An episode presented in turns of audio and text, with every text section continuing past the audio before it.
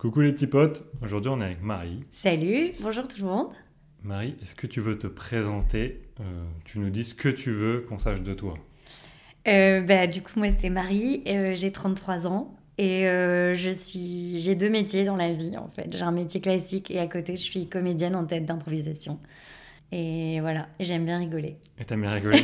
Ouais. écoute, on va, on va essayer de rigoler un peu là. Cool. Alors du coup, de quoi tu viens nous parler aujourd'hui? Aujourd'hui, je vais nous parler, euh, enfin je vais vous parler plutôt de ma passion pour le, théâtre d'improvisation, qui est une passion qui prend beaucoup de place, euh, autant dans mon agenda que dans, que dans mon cœur et dans ma tête aussi, parce que ça prend beaucoup d'énergie et ouais, ça prend beaucoup de place. Et du coup, est-ce que justement tu sais d'où vient cette passion? Euh, Ça vient de très loin, je crois, en fait. c'est une passion qui vient déjà de ma passion de la scène, tout simplement puisque ça, j'ai commencé quand j'avais 7 ans. Et le jour où j'ai mis les pieds sur scène, euh, j'ai compris que ça allait prendre de la place, quoi. Et l'impro, c'est venu un peu par hasard il y a 10 ans. Euh, j'avais un pote qui, qui, avait créé une asso d'impro et il savait que ça me disait bien. On animait des colos ensemble et puis il voyait que j'avais un peu ça, quoi.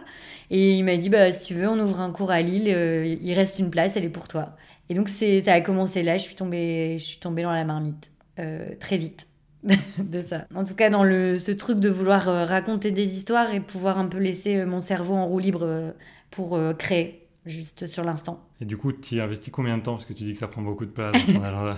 Est-ce que tu sais dire aujourd'hui combien de temps à peu près tu y consacres? Par semaine Ouais, par semaine, ouais. Mais allez, admettons. Bah, tu vois, par exemple, en, en 2022, j'ai fait 42 spectacles.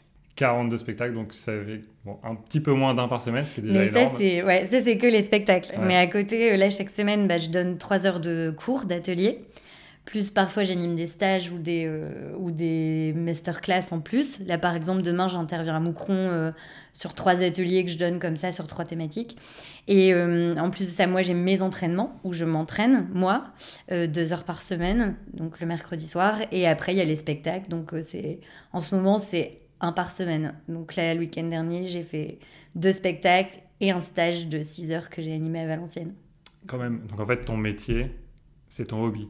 Euh, ben, c'est pour ça que je dis qu'en fait, j'ai deux métiers, vraiment. Pour moi, euh, et ça, c'est assez récent en fait. Avant, euh, pour moi, c'était un hobby voilà, qui prenait de la place. Mais depuis là, deux ans, c'est vraiment devenu quelque chose que j'accepte enfin de, de définir comme un second métier. Avant, je crois que je me sentais pas légitime pour dire que j'étais comédienne d'improvisation à côté de mon vrai travail, on va dire. Et là, ça fait maintenant un an ou deux que enfin je l'assume de dire bah en fait j'ai deux métiers. Bah là, ouais, à ce niveau-là, ouais. ça fait pas mal de temps quand même consacré, ouais. Ouais, c'est clair. Et du coup, ton entourage, il en pense quoi de tout ça? Euh, Mon entourage trouve ça très cool. Après, euh, il n'y a pas un comment dire, ils m'encouragent, ils savent que c'est très important pour moi, euh, ils viennent me voir jouer de temps en temps, mais il n'y a pas un intérêt euh, hyper poussé pour le sujet. Ils me posent pas trop de questions là-dessus. Euh. par contre, s'ils viennent voir un spectacle qu'ils ont vraiment aimé, ils vont, on, va être capable d'en débriefer ensemble. Mais de manière générale, ils savent juste que moi, ça me procure beaucoup de bonheur, que c'est très important, que ça me prend du temps et que donc potentiellement, je vais pas être très dispo les week-ends et tout. Mais il n'y a pas de, il a pas un, je vais pas dire que j'ai du coaching de la part de, ma famille, typiquement. Mes amis, euh, bah, en fait, ça dépend. Il y a, il y a mes amis de toujours. Bah, eux, c'est pareil, en fait, ils suivent ça de loin. De temps en temps, ils viennent me voir jouer, mais c'est quand même pas hyper fréquent. Et après, j'ai des amis qui font partie de ma famille de l'impro, on va dire. Et là, c'est autre chose, puisque eux aussi sont des mordus, donc forcément. Euh, eux sont à fond et on en parle beaucoup et ça occupe beaucoup de place dans les conversations aussi. J'imagine. Vous parlez le même langage en tout cas. Euh, complètement. Et euh, des fois, euh, quand on fait des soirées où il y a les conjoints ou quoi, je les plains en fait. Parce que je me dis, les pauvres, franchement, on parle que de ça. Parce que c'est si inaccessible que ça, en vrai. Non, les, gens, les gens, peuvent comprendre quand même ce que vous dites. Ah, complètement. C'est juste que c'est en fait c'est un univers à part. Au-delà de la pratique, c'est que c'est un milieu avec des gens avec euh, forcément comme dans tous les milieux que ce soit associatif ou artistique avec euh, ben des potins des, des, choses qui se disent sur euh, des spectacles de l'orga et tout. Donc parfois je me dis ben en fait je plains un peu les, conjoints et des fois je me dis faut faut qu'on change de sujet en fait. Après c'est comme ça c'est quand on est drivé par la passion ouais complètement. Qu'est-ce que ça t'apporte du coup toi au quotidien? Pour moi c'est vraiment un moyen de de canaliser mon énergie en fait, l'impro, c'est chaque personne qui fait de l'impro le fait pour une raison vraiment différente. Il y en a quand on commence une année, une saison, on se pose un peu cette question pourquoi tu fais de l'impro?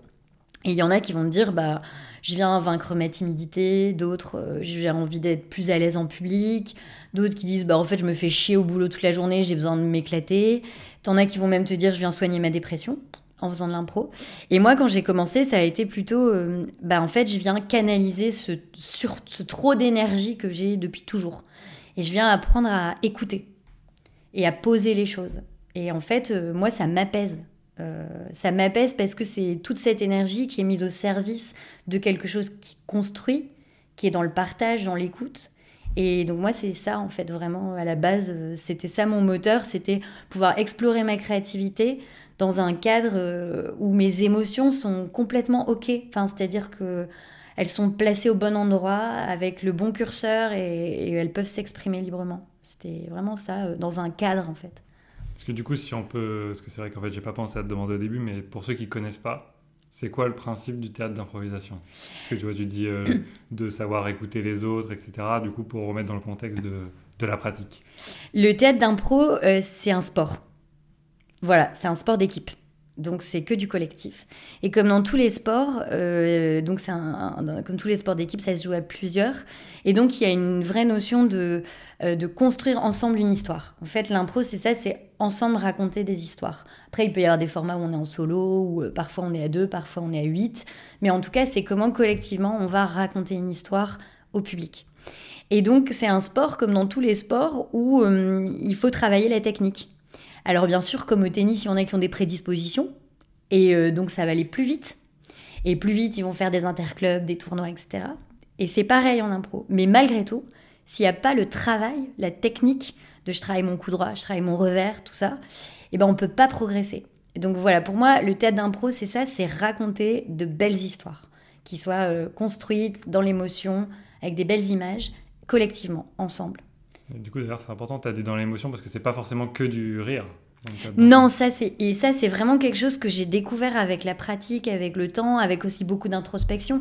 C'est que l'impro, en fait, quand le public vient en général, euh, il s'attend à rire parce que c'est un peu euh, un accord tacite qu'on a avec le public. Vous allez bien vous marrer. Et en vrai, oui, c'est souvent le cas, mhm. de manière générale. Sauf que pour moi, c'est pas la, c'est pas mon but premier. Mon but, c'est pas de faire rire les gens, c'est de leur provoquer des émotions. Et euh, le rire en fait partie et il occupe une place très importante dans ce qu'on fait. Mais si à un moment je peux provoquer d'autres émotions, bah pour moi c'est gagné en fait. Si je peux provoquer un peu de mélancolie, euh, toucher les gens. Et je trouve que sur un spectacle, on, a une impro qui est premier degré, qui est euh, dramatique et qui va toucher une autre corde, bah, c'est tout aussi chouette. Et quand ça arrive, je peux te dire que souvent c'est l'impro que les gens retiennent. Et c'est celle qui impressionne parce que ça surprend. Ouais. ça surprend. Et j'en ai fait une il n'y a pas longtemps, euh, une catégorie littéraire Boris Vian. Et on est parti à deux avec un, partenaire de jeu que, avec qui je joue depuis dix ans. Donc euh, forcément, il y a une complicité très forte. Et on a fait une, impro vraiment premier degré, très dramatique. On n'a pas lâché. Et les gens ont été... Euh, on a eu une standing ovation, quoi. J'ai jamais eu des applaudissements pareils à la fin d'une impro. Parce que on était allé chercher autre chose. Et on a montré aussi la technicité qu'il y avait derrière, le travail de, de verbe, de, cohérence par rapport à un style littéraire, enfin de, la recherche qu'il y a aussi euh, pour enrichir ton jeu. Au plus tu as des références, au plus tu peux enrichir euh, ton jeu. Quoi. Ouais, donc du coup, tu dois vraiment te renseigner sur plein, plein, plein de sujets divers. Euh. T'es pas obligé parce que ta créativité peut suffire euh, à, raconter des histoires. Mais c'est vrai que dans donc ça c'est dans le monde de l'impro, il y a ce qu'on appelle des catégories, des genres. Et euh, clairement, quand on te donne une Molière, une catégorie Molière à jouer, ou une Shakespeare, ou une Tarantino, ou une euh, Audiard, eh ben il faut avoir la ref. Il faut être capable d'aller puiser dans ce que tu as vu comme film, dans ce que tu as lu comme livre, pour être fidèle à la contrainte et être, aller dans la technicité. Et donc oui, c'est un avantage euh, de connaître, euh, de connaître tout ça. parce que du coup, donc, pareil, ça, c'est vous choisissez pas ce qui va arriver. On choisit jamais ce qui va se passer. Si vous faites un, quoi, on dit un catch, un match, je sais pas. Bah, en fait, il y a plein de formats d'impro, hein, mais euh, les plus célèbres, c'est, on va dire, c'est le match, le catch et le cabaret. C'est les trois formats les plus connus. Sauf que, en fait, l'impro vit une totale révolution depuis quelques années et on a plein d'autres formats qui émergent et qui sont qui sont très différents. Et, euh, mais oui, dans, en gros, sur la base du match, donc qui est un, format qui vient du Québec, qui se joue dans une patinoire. En fait, ça a été créé au Québec parce que les gens n'allaient pas au théâtre. Donc, on a ramené le théâtre parce qu'ils allaient voir du hockey sur glace. Donc, on a ramené le théâtre dans une patinoire avec les codes du hockey sur glace, donc avec des maillots. C'est pour ça que nos maillots de match ressemblent à des, sont des maillots de hockey en fait. Euh, avec un palais pour euh, donner euh, l'équipe qui va jouer quand c'est une comparée, enfin bref. Et donc en, match, on ne sait absolument pas ce qu'on va nous demander. Les thèmes sont définis par l'arbitre, les catégories sont aussi définies par l'arbitre, et tout ça, c'est nous, on ne sait pas ce qui va se passer. Il y a quand même ce qu'on appelle un brief avant un match pour être sûr qu'on connaît et qu'on maîtrise les catégories, pour pas qu'on se retrouve à pas savoir de quoi il s'agit et ce qu'il faut faire parce que au, delà des genres comme je disais Shakespeare Molière et tout il y a aussi des catégories qui sont des, des mises en scène on va dire et il faut connaître il faut avoir les codes. Mais tout est improvisé souvent le public nous dit non mais vous avez, vous avez des trucs vous avez des petits tips vous bossez des choses vous avez des, des routines ben en fait non pas du tout euh, ce qu'on a par contre c'est des de la technicité qui nous permet d'adresser les thèmes et les catégories. C'est pas juste comme ça, quoi. Il y a du, il y a du boulot. Euh, en fait, ouais, il y a beaucoup de travail et ça, j'ai vraiment envie que les gens le comprennent. Euh, souvent, euh, mais moi-même, quand j'ai commencé, pour moi, l'impro, c'était bah, un peu de bagou, de la tchatch et des blagues. Voilà. Et après, j'ai fait Ah bah non, en fait, pas du tout. Il y a vraiment du taf, quoi, derrière. Eh bah, tu m'étonnes. Est-ce qu'il y a des choses aujourd'hui ou des gens qui freinent ta passion? Je, pense que mon propre frein, c'est moi-même, parfois. Parce que, euh, parce que je me remets tout le temps en question. Je suis toujours à me dire, il faut faire mieux, il faut aller plus loin, il faut faire plutôt comme ça, comme ça. Mais qui freine ma passion, euh, non. Après, euh, si, le temps hein, de pouvoir en faire plus, tout ça.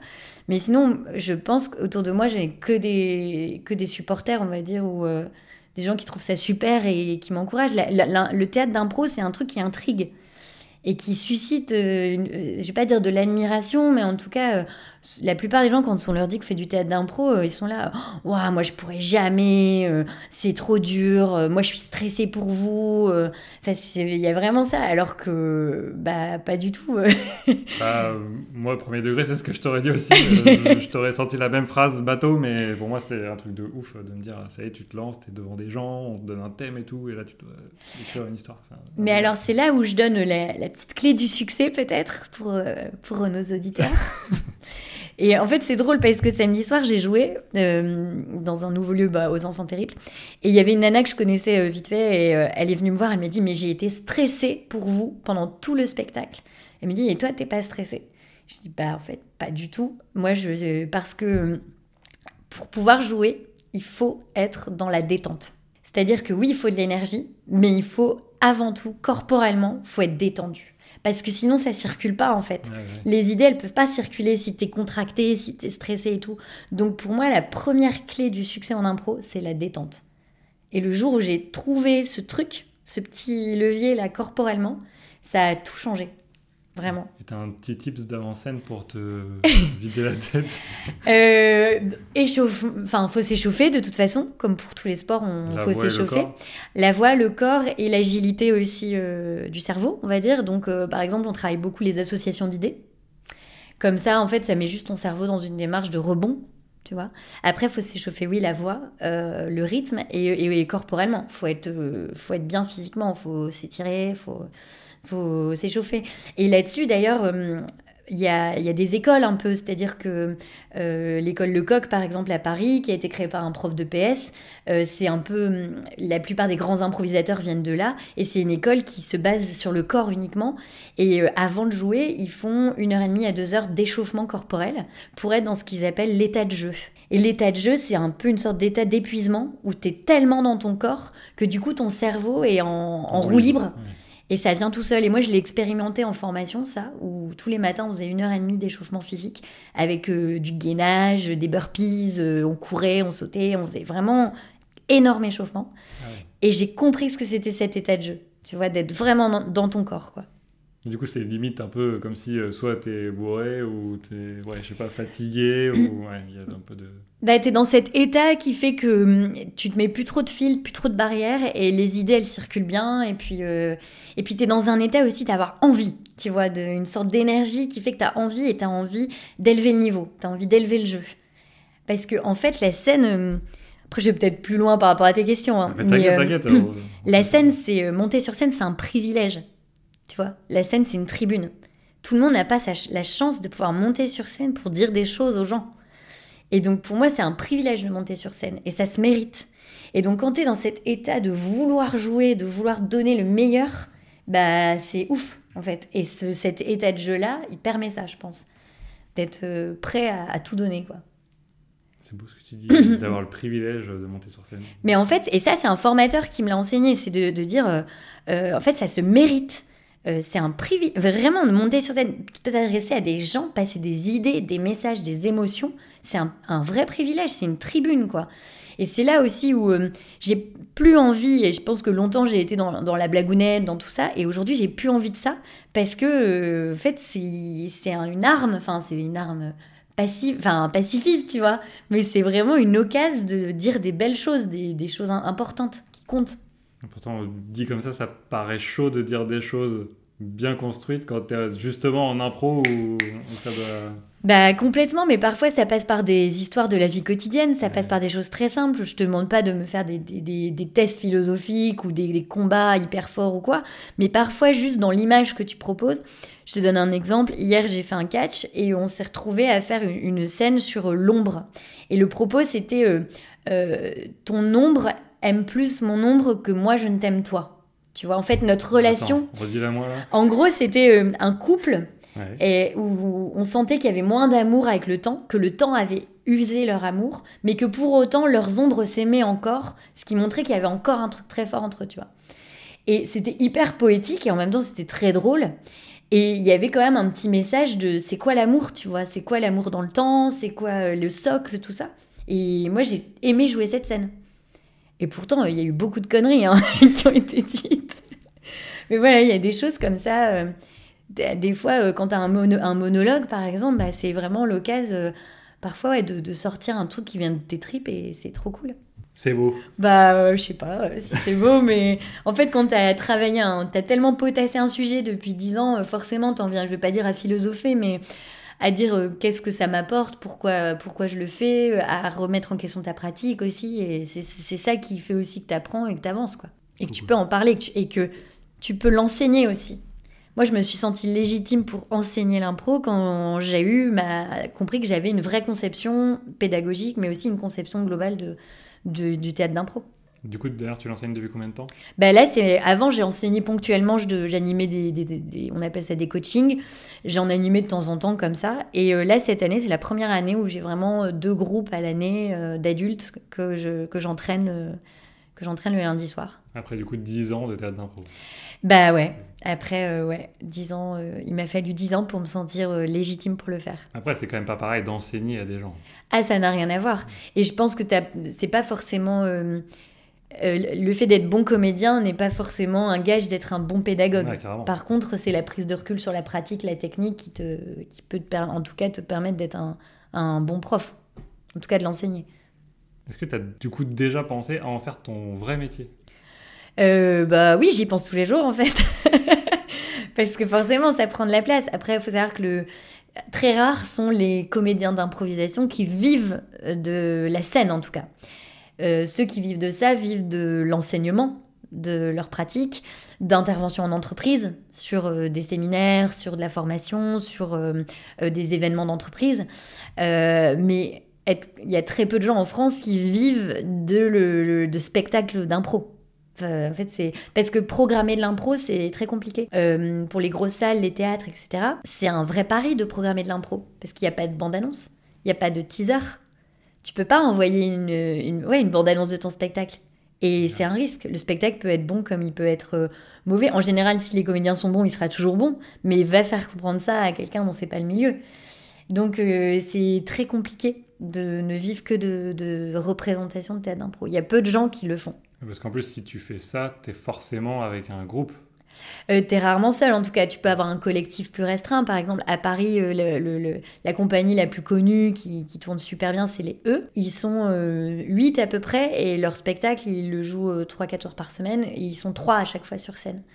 Et un comédien en régie avec le régisseur parce que la régie fait partie du spectacle. Voilà. Mais donc oui, c'est forcément un collectif. Euh, monter un spectacle, ça se fait pas tout seul pour moi. Sauf si tu fais un solo d'impro.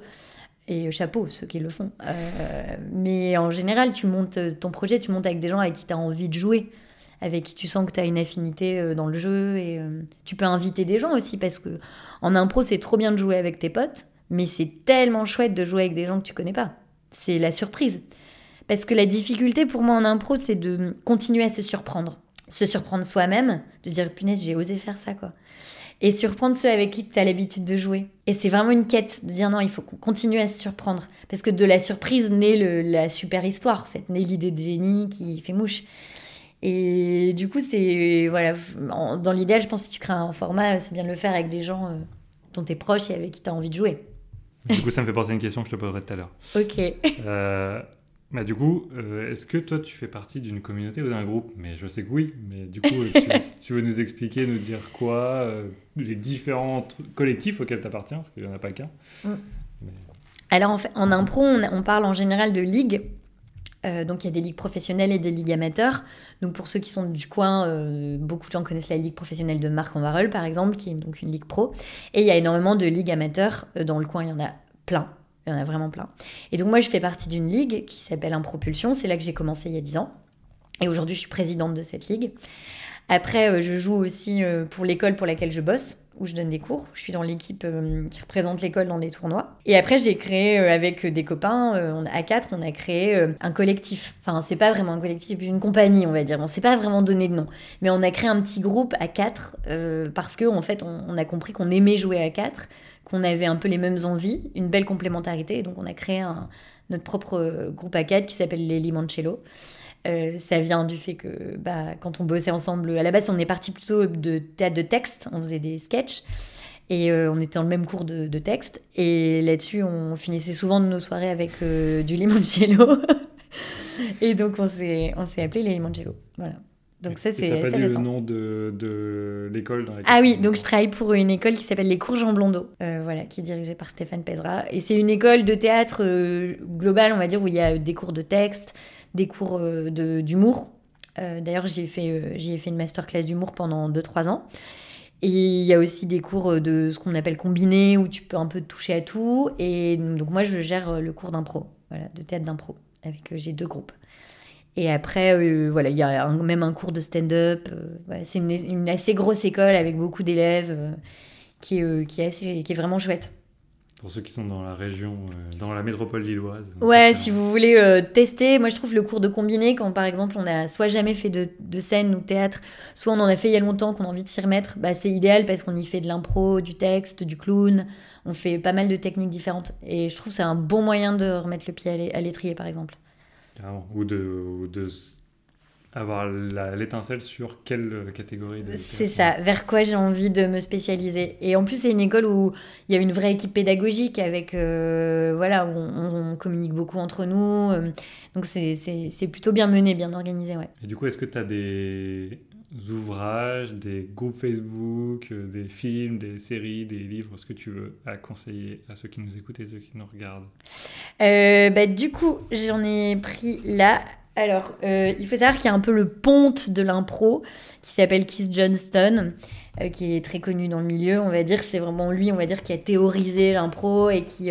il n'était pas forcément comédien, mais en tout cas, il était pédagogue surtout. Donc, il y a son livre qui s'appelle Impro de Keith Johnston, qui a été traduit euh, par euh, Mark Jane, qui est un improvisateur très connu en France, qui est dans la compagnie dont je parlais tout à l'heure, les E.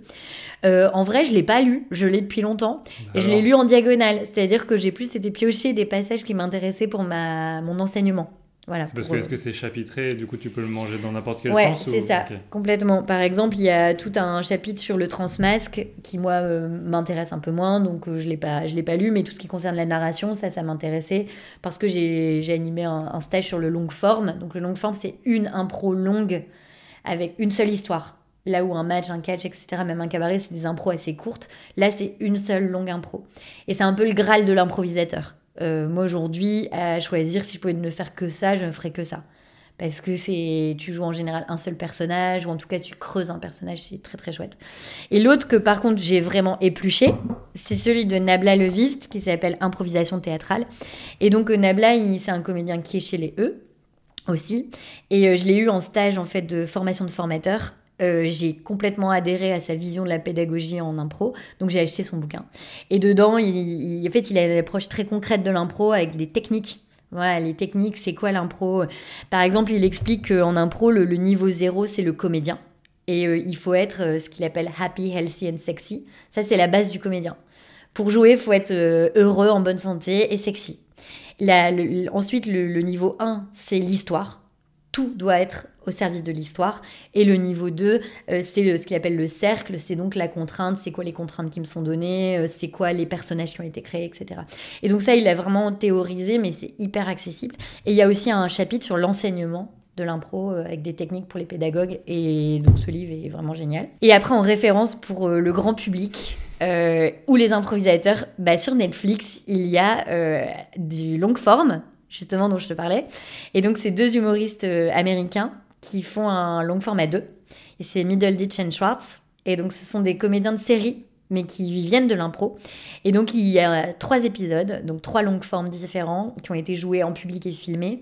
Et donc, ils te font des longues formes de 45 minutes à deux. Et c'est c'est extraordinaire. Voilà, c'est en anglais. J'avoue, j'ai déjà vu un épisode et c'est très très bien. Ouais, c'est ouf. Et ça, je pense que que t'aimes ou pas l'impro, à regarder, c'est. C'est comme regarder finalement un, spectacle de stand-up. Si tu sais pas de toute façon ce que tu vas regarder comme spectacle, tu te laisses porter par l'histoire et ils le portent très bien. Et c'est vrai qu'ils ont une dynamique euh, de ouf. Ouais, donc euh, ouais, ça c'est. Euh, après, en film et tout, j'ai non, il n'y a pas de, j'ai pas de référence là-dessus. moi, je sais que après il y a des humoristes aussi qui peuvent être inspirants ou des personnalités qui viennent du milieu de l'impro qui sont assez inspirantes. Bah, Jamel Debbouze par exemple, Edouard Baird, enfin c'est des, c'est des gens qui sont inspirants là-dessus. Et des groupes, bah, nous dans la région, on a Impro Hauts-de-France où on partage plein d'infos sur l'impro, sur les, notamment sur les stages, les formations, etc. Parce qu'en impro, il faut se former tout le temps. Enfin, pour moi, c'est la base. C'est-à-dire que si tu restes sur tes acquis de tes petits coachings que tu fais depuis des années, euh, tu peux t'entériner dans, dans une routine d'improvisateur. Et pour moi, la clé, c'est de te former en permanence et d'aller découvrir. Et au plus tu te formes, au plus tu vois qu'il y a plein d'autres trucs que tu as envie de découvrir. Tu vois, tu fais un, stage sur. Euh, moi, je fais beaucoup de stages sur le corps, par exemple. Et puis là, tu dis, ah, mais en fait, la prochaine étape, c'est ça. Et moi, ça m'a amené à travailler, par exemple, avec euh, Sébastien Chambre, qui est un super formateur, sur les singularités et les stéréotypes en impro. Et là, c'est là où tu pousses ta réflexion dans ton engagement en tant que comédien. De dire, bah, j'ai pu, j'ai envie de lutter contre les stéréotypes, euh, j'ai envie de défendre la singularité comme un vecteur de poésie ou de, voilà. Et au plus tu te formes, au plus tu découvres des trucs à bosser et c'est ça qui vient enrichir ton jeu. Là, je sais que moi, la prochaine étape, c'est le clown, par exemple. Donc après, voilà, on a un pro de France. Après, il y a euh, un pro France aussi sur Facebook comme groupe. Après, il y a un collectif qui s'est créé euh, qui s'appelle, je sais plus comment, mais c'est en, c'était dans la ligne de Balance ton port et de MeToo. Euh, c'était euh, sur justement les comportements un peu abusifs en impro, parce qu'il faut savoir qu'il y en a. Euh, et donc c'était un collectif un peu justement visant à dénoncer les comportements abusifs en impro pour lutter contre ça justement. Parce qu'il faut savoir que comme partout, il y a des comportements abusifs dans le milieu de l'impro et, et, moi pareil, j'ai envie de lutter contre ça quoi. Donc sur scène pendant des impros, tu veux dire Ouais, complètement. Ouais, moi j'en ai vécu, j'ai été témoin de trucs et tout, et en fait c'est pas normal quoi. Et t'as beau dire euh, on est là pour rire, mais en fait, c'est pas parce qu'on peut tout inventer, qu'on peut inventer toutes les histoires possibles, que tout est autorisé. Mhm. Tu vois? Moi, une fois sur scène, je me suis pris. Euh, on faisait une scène avec un comédien que je connaissais pas. Et euh, je me, sur une scène, on est dans un ascenseur. Tout d'un coup, il me dit Prends ça, salope, et il me colle une fessée devant le public. Ah ouais, chaud. Et en fait, ça, c'est pas normal. Donc le public rigole, mais c'est pas trop s'il a le droit de rigoler. Mhm. Et à l'époque, moi, j'ai rien dit j'ai serré les dents et j'ai continué l'impro. Aujourd'hui, je sais que si ça se reproduisait, j'arrêterais l'impro. Je vraiment, je mettrais un stop et je dirais au public, voyez, ça, c'est pas ok en fait. Euh, c'est pas parce que c'est de l'impro mhm. que c'est drôle, que c'est que c'est autorisé. Donc euh, il y a quand même voilà des choses encore, euh, même sur les stéréotypes de genre, sur sur tout en fait, sur la diversité, etc. Il y, y, a encore beaucoup de travail, vraiment beaucoup de travail. Ne soyez pas des enfoirés. Bah, et c'est là aussi où je pense qu'il y a un rôle d'éduquer le public un peu.